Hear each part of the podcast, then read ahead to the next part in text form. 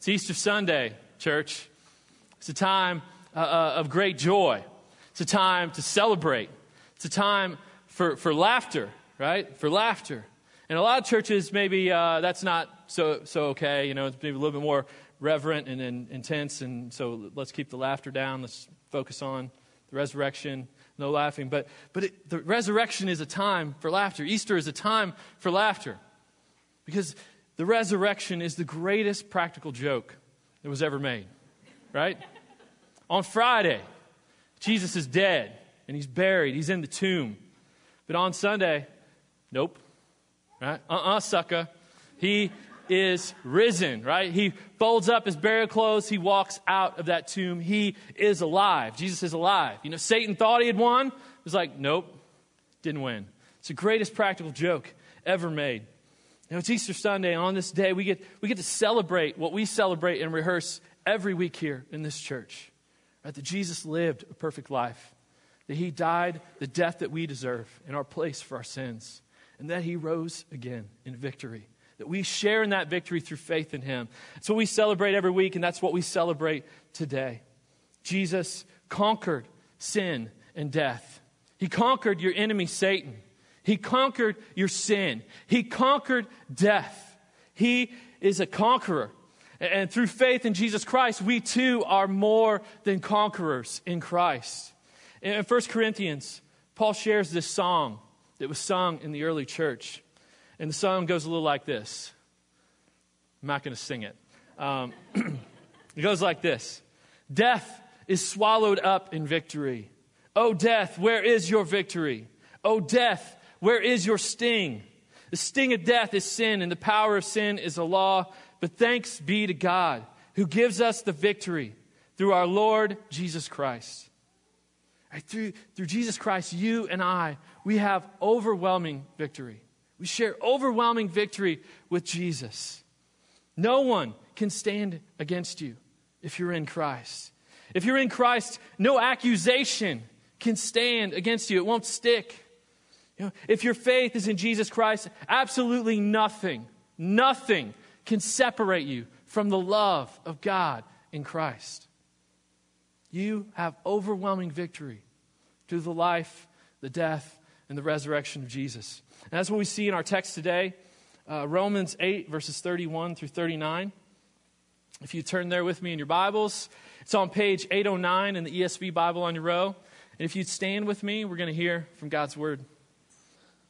Romans 8, verses 31 to 39. What then shall we say to these things? If God is for us, who can be against us? He who did not spare his own son, but gave him up for us all, how will he not also with him graciously give us all things? Who shall bring any charge against God's elect? It is God who justifies. Who is to condemn? Christ Jesus is the one who died. More than that, who was raised who is at the right hand of God, who indeed is interceding for us. Who shall separate us from the love of Christ? Shall tribulation or distress or persecution or famine or nakedness or danger or sword? As it is written, For your sake we are being killed all the day long. We are regarded as sheep to be slaughtered. No, in all these things we are more than conquerors through him who loved us.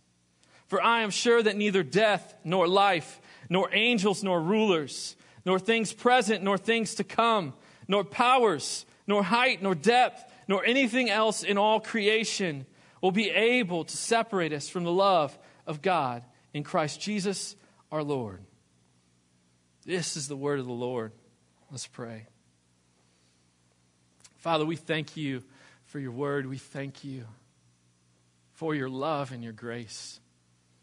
We thank you for your great plan of redemption that you set in motion before the world began, before you made us, Lord. You knew what we would do, you knew we would turn our backs on you, and you set in motion this plan to rescue us through your Son, through his life, his death, his resurrection. Jesus, we thank you that you came, that you lived the life we were meant to live that we could not, that you died the death that we deserve, that you rose again victorious over sin and death. We thank you, Holy Spirit, that as you open our hearts to hear the good news of the gospel, you open our hearts to put our trust in you, Lord Jesus. We thank you that you save us and that you enable us to share in that victory. I pray today that you would open hearts to hear the good news of your gospel. I pray that the Christians would be reminded of the victory that they have in you. I pray that non believers would hear the good news and come and receive Christ in faith. And we pray all this in Jesus' name. Amen. You may have a seat. If you're just joining us uh, this week, we've been working last four weeks through a study on the, the eighth chapter of Romans. And throughout Romans 8, the Apostle Paul, he's shown us that those who are in Christ, we are free right? That there is no condemnation for those who are in Christ Jesus. He tells us that those who are in Christ, that we've been adopted into God's family. That we're no longer slaves and orphans, but we are now sons and daughters of God. We belong to Him. We've been brought into the family. He assures us that for those who are in Christ, there is a sure hope of future glory. Right? Though we suffer now, Though this life is hard and we struggle, we wrestle with sin, we wrestle with sickness, we wrestle with all kinds of suffering, that's not the end. Right? There is hope of future glory in Jesus Christ. That one day we will be with him. That one day he will return and he will finish what he started and he will make all things new and he will make all the sad things come untrue. That's our hope. That's our hope. And in these final nine verses, Paul gives us this joyous conclusion, not only to chapter 8, but really to the entire first eight chapters of what he's been saying in the book of Romans. And he shares with us that nothing, nothing can separate us from the love of God in Christ. He begins in verse 31. He says, What then shall we say to these things? And Paul's not asking, asking this question like, what do we say now? I don't know. You know, I don't, I'm not sure. Where do we go from here? That's not how he's asking the question. He's, he's asking this question in, in a way that says, I know exactly what to say. But do you? Do you? Do you know who you are in Christ? Do you know the, the assurance that you have through the love of Christ, through his life, through his death, through his resurrection? I know what to say, but do you? Do you know that today? Paul is rock solid in this assurance that through faith in Jesus Christ, he has overwhelming victory. And Paul's a guy who suffered, suffered greatly, but he is sure that none of that can take him, can take Christ away from him. None of that can take the hope of future glory that he has in Jesus away from him. Nothing can take the assurance that he is righteous in God's sight through the blood of Christ, through Christ's victory over death. He has overwhelming victory, and nothing can separate him from that.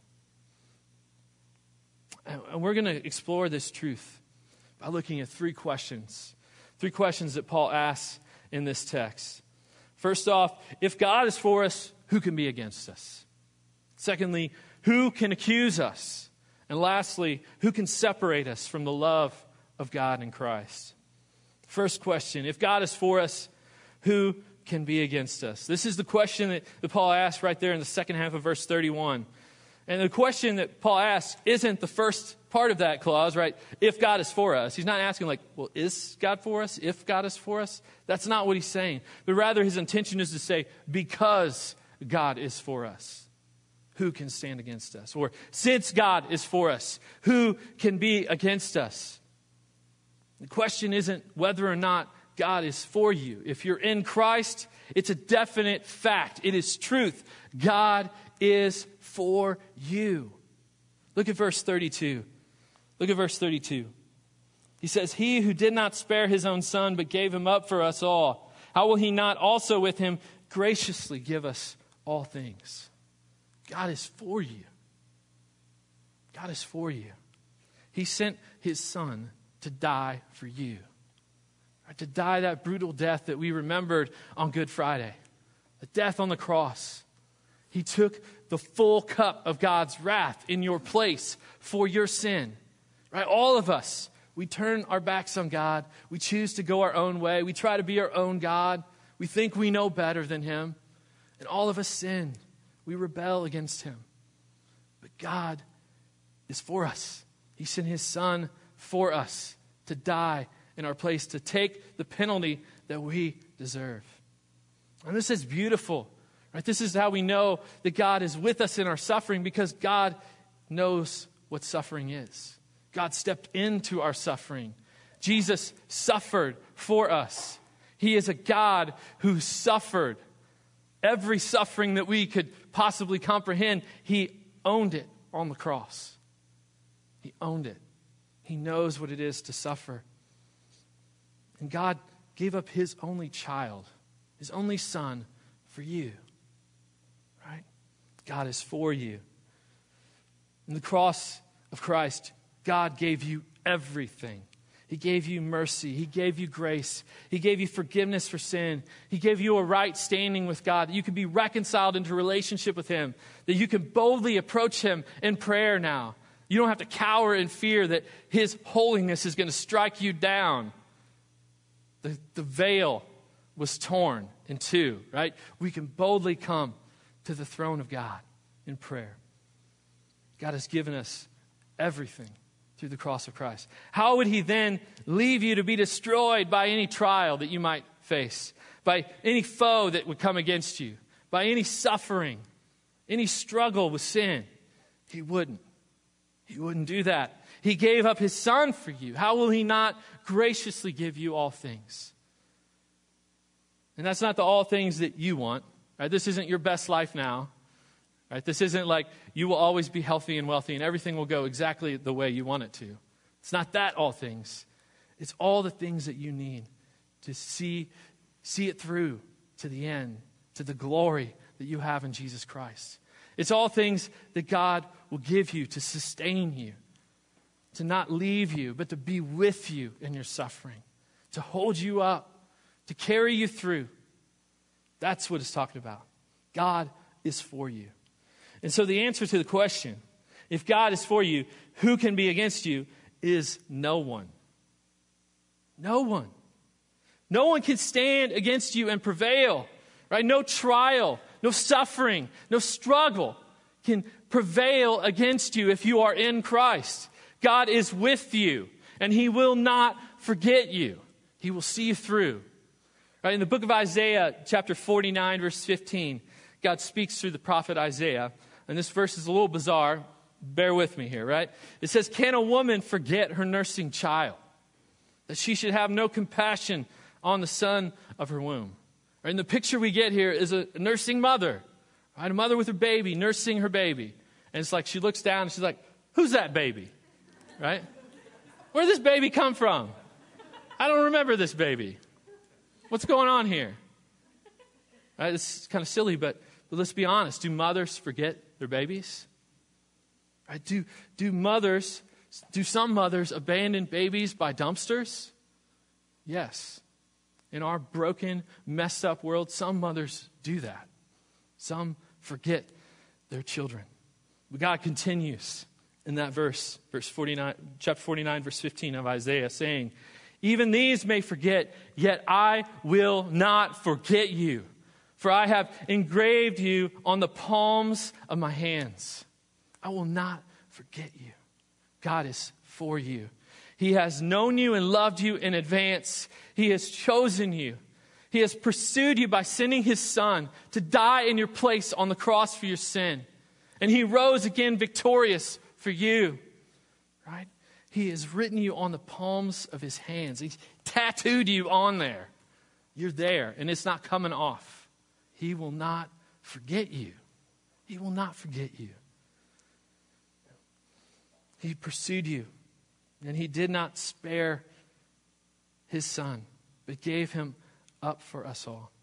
You know, spare is a powerful word in verse 32. This means that God willingly subjected His Son to the wrath of God that you deserved, to hell literally. He subjected him to hell for your sake and mine. The cross says, God is for you, and no one, nothing can stand against you. That's what it tells us.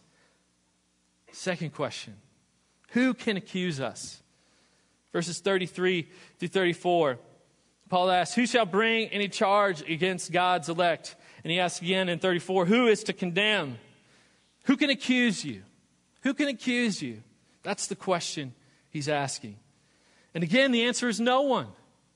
No one. No one can accuse you. No accusation that can be made against you if you are in Christ. No accusation will stand. No accusation will stand. In verse 33, Paul asks, Who shall bring any charge against God's elect? And he responds by saying, It is God who justifies. Who can accuse God's elect? back in verses 29 and 30, we looked at last week, if you were here with us, right? We see this unbreakable chain of salvation. Uh, that it's all God's doing from beginning to end. That we were known and loved by God in advance. That we were chosen in advance. That we were called by God through the preaching of the gospel. That we were justified. That is, we were made right with God. That we were counted righteous before a holy God through the cross of Jesus Christ. And that we will be glorified with Jesus when he returns. In other words, God knew you, he loved you, he pursued you and he rescued you through the sacrificial death of Jesus Christ. And it's all his doing. It's all God. He is the one who justifies. On the cross, this great exchange takes place, right? Where Jesus takes your sin. And not only does he die for your sin, but he dies as your sin. He literally becomes our sin on the cross. Every lie, every act of injustice, everything you've ever done wrong, right, that violated God's commandments, that went against his desires. He died as your sin. He suffered and died as that. He killed it on the cross. And he makes this exchange and he gives us his righteousness. He gives us his perfect life, his perfect record, so that we can stand before Almighty God as clean as Jesus. Right? Righteous, forgiven, made right with God. Jesus pays your debt of sin in full. And from the cross, he shouts out, It is finished. It's done. Your debt is paid in full. Your sins are forgiven. You're made right with God. You're reconciled. And it is God who does it. It is God who justifies. He is the judge. And if He's the judge, who can overturn or challenge God's decision? That through the sacrificial death of Jesus Christ, the verdict is now not guilty. Not guilty. No one can overturn that decision. No one. Verse 34, right? Verse 34. Who is to condemn? Christ Jesus is the one who died. More than that, who was raised, who's at the right hand of God, who indeed is interceding for us. If the question was only who is to condemn or who can accuse you, right, we could all come up with a long list of possible answers, right? My, my own conscience, your conscience, other people, Satan, you know, who's called the accuser. We could come up with a long list of accusations that someone might throw up against us or we might throw up against ourselves. But the good news of the gospel that we see in verse 34 is that because of Jesus, none of those accusations will stick. None of those accusations will stand. Christ Jesus is the one who died. He died in your place for your sin, and they're paid in full. More than that, he was raised. Right? This is the truly good news. Jesus didn't just die for you, but he rose again. He conquered death. Right? He is victorious over Satan, sin, and death. And you share in that victory through faith in him. And his resurrection assures us that he is victorious. It assures us that God accepts his sacrifice, that we stand forgiven, made right with God, justified. You know, we're as clean as Jesus, and our identity is rooted in him now. No accusation, no sin defines you. Right? What you've done, your good deeds, your bad deeds, your good deeds with bad motives, that's not who you are. Your job, your vocation, that's not your identity. Right? Your identity is in Christ. Son of God, daughter of God, child of God. That's who you are now. And Jesus is now at the right hand of God interceding for us. Jesus is our advocate with the Father, right? He's, he's our representative, our legal representative in the courtroom of heaven. And this doesn't mean that, that Jesus sits at God's right hand, like begging and pleading, like, oh God, please, please show them mercy. Please give them grace for what they've done. No. Right? This is legal terminology. An advocate doesn't beg for mercy. Right? An advocate defends a case. They defend a case. And because of the finished work of his life, death, and resurrection, Jesus doesn't have to beg for mercy on your behalf. Right? Through, through his death and resurrection, the law of God actually now demands your acquittal. It demands that you would be considered not guilty. God's law and wrath, they were satisfied by his cross. And now, not only do we have God's love and mercy and grace through Jesus, but now God's law is actually on our side. And there is truly no condemnation for those who are in Christ Jesus. The law demands your acquittal through the cross of Christ.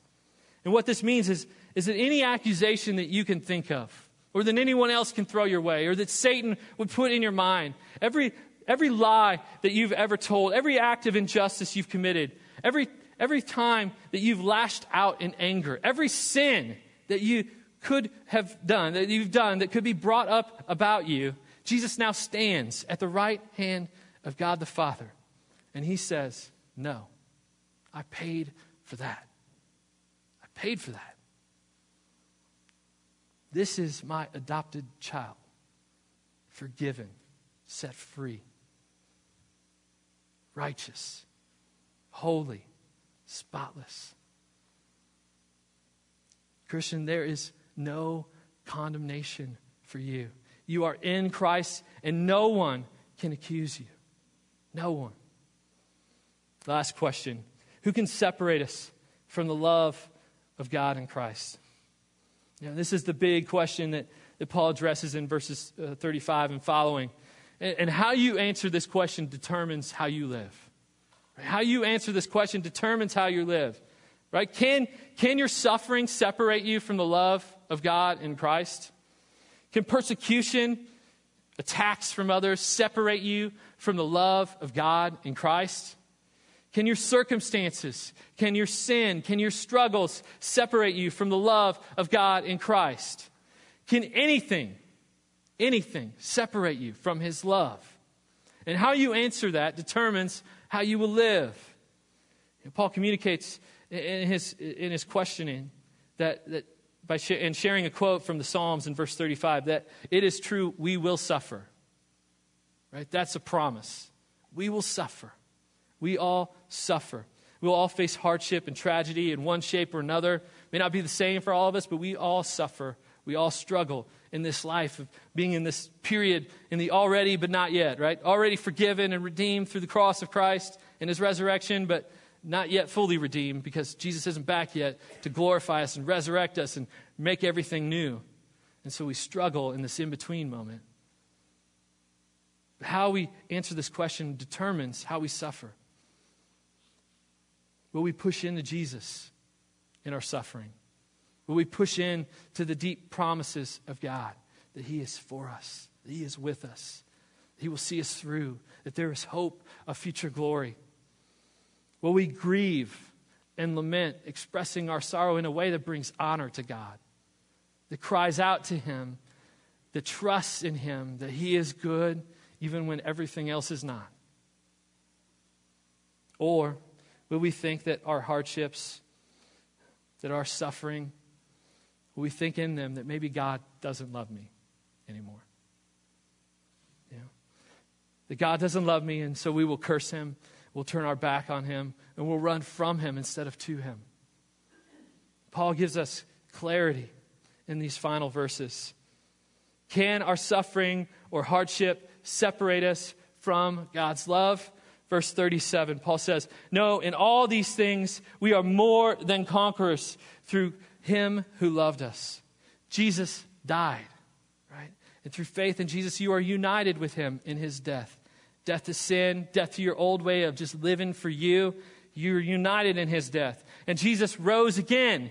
He rose again. He is alive. The tomb is empty. right? You can't go find his burial plot. He is alive. He is alive. And he conquered sin and death. And through faith in him, you share in that victory, right? We are more than conquerors, Paul says. We are more than conquerors through him who loved us. We will suffer now, and, we're called to take up our cross and follow Jesus. That's what he invites us to do, right? That involves suffering. And we will suffer. But there is hope that in our suffering, that it is not the end. That that is not the last word. That there is glory. There is hope. There's a future with Jesus in eternity. And that as Christ rose from the grave, glorified and victorious, he will one day return to finish the work that he has started and to make all the sad things come untrue. Putting an end once and, all, once and for all to all our pain, all our suffering, every tear, to death itself.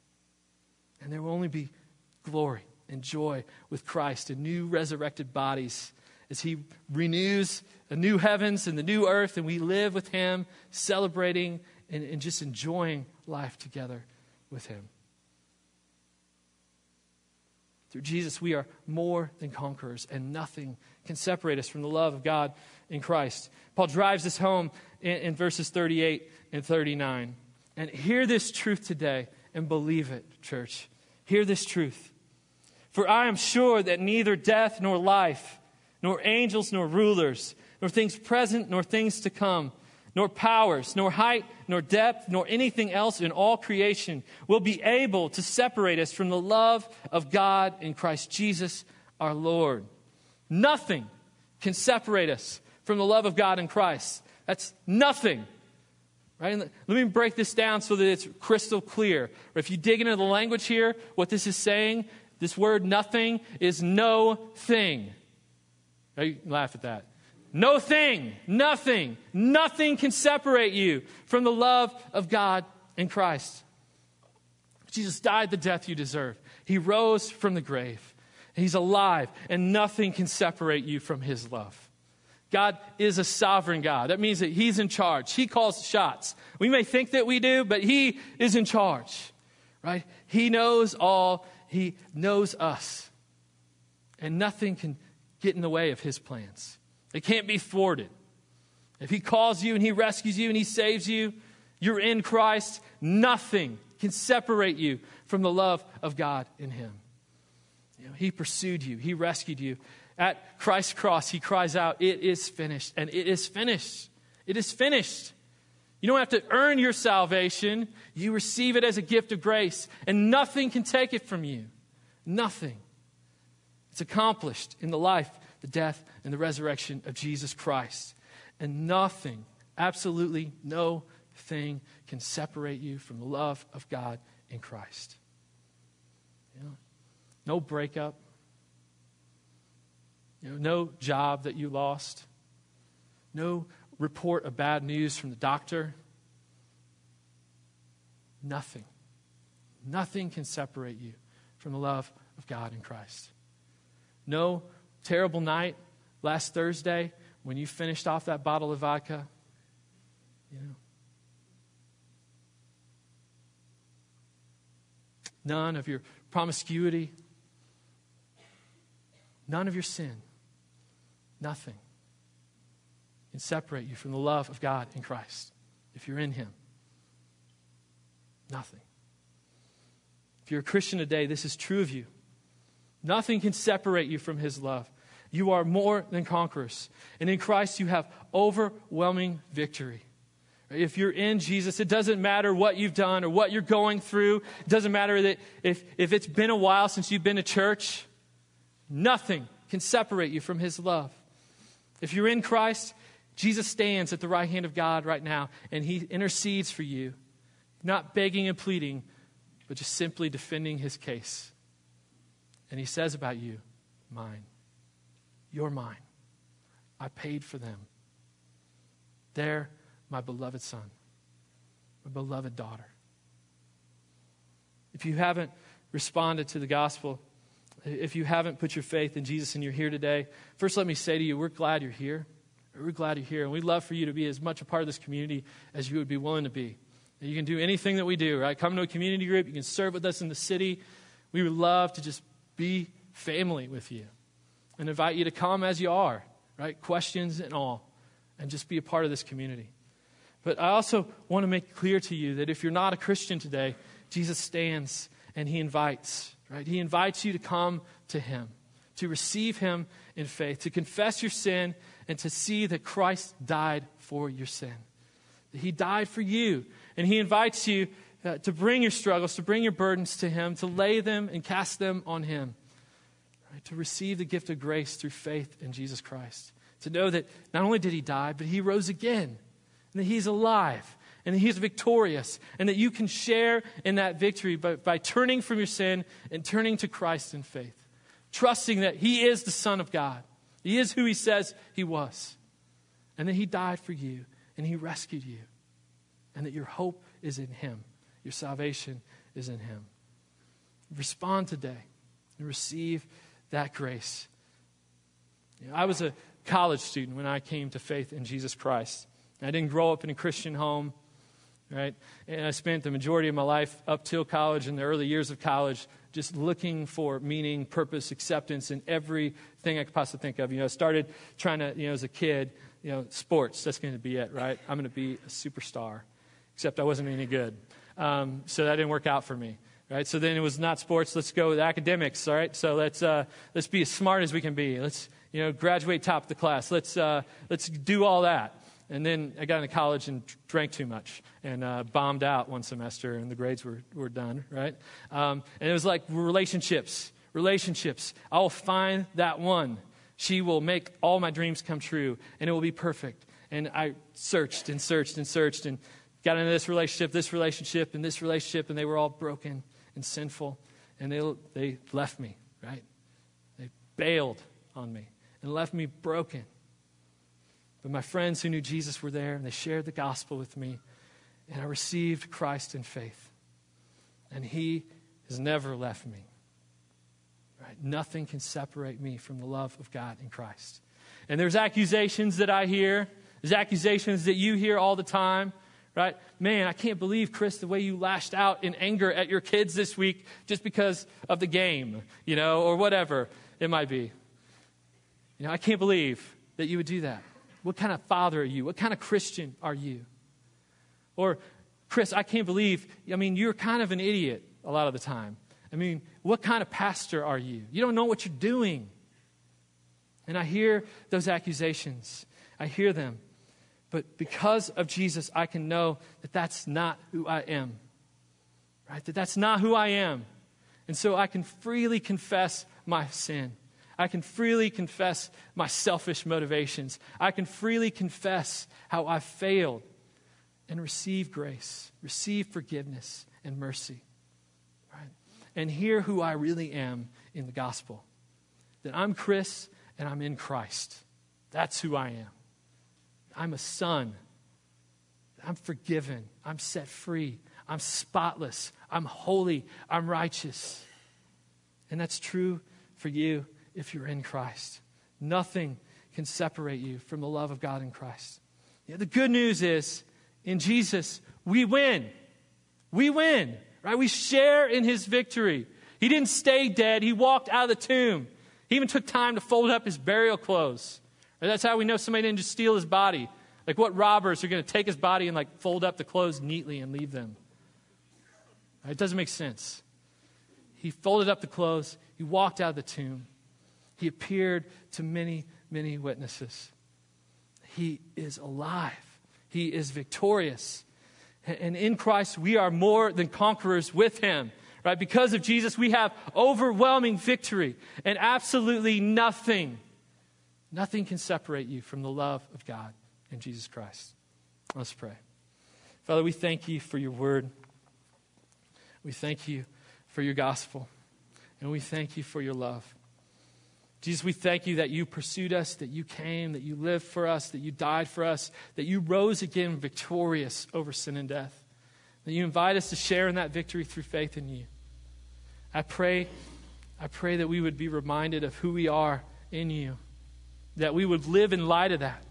That people would see Jesus in us as we go out and we love and serve this city, as we hold out the hope of the gospel to Bloomington, as we seek to be good neighbors who show mercy and grace to others, who accept others as they are, welcome them into our family, and hold up the good news before them and invite them to receive the same joy and victory that we have in you, Lord. I pray that hearts would be open to your gospel today, lives would be saved, souls would be saved, people would come to know you and to share in that victory with you. It's in Jesus' name we pray. Amen.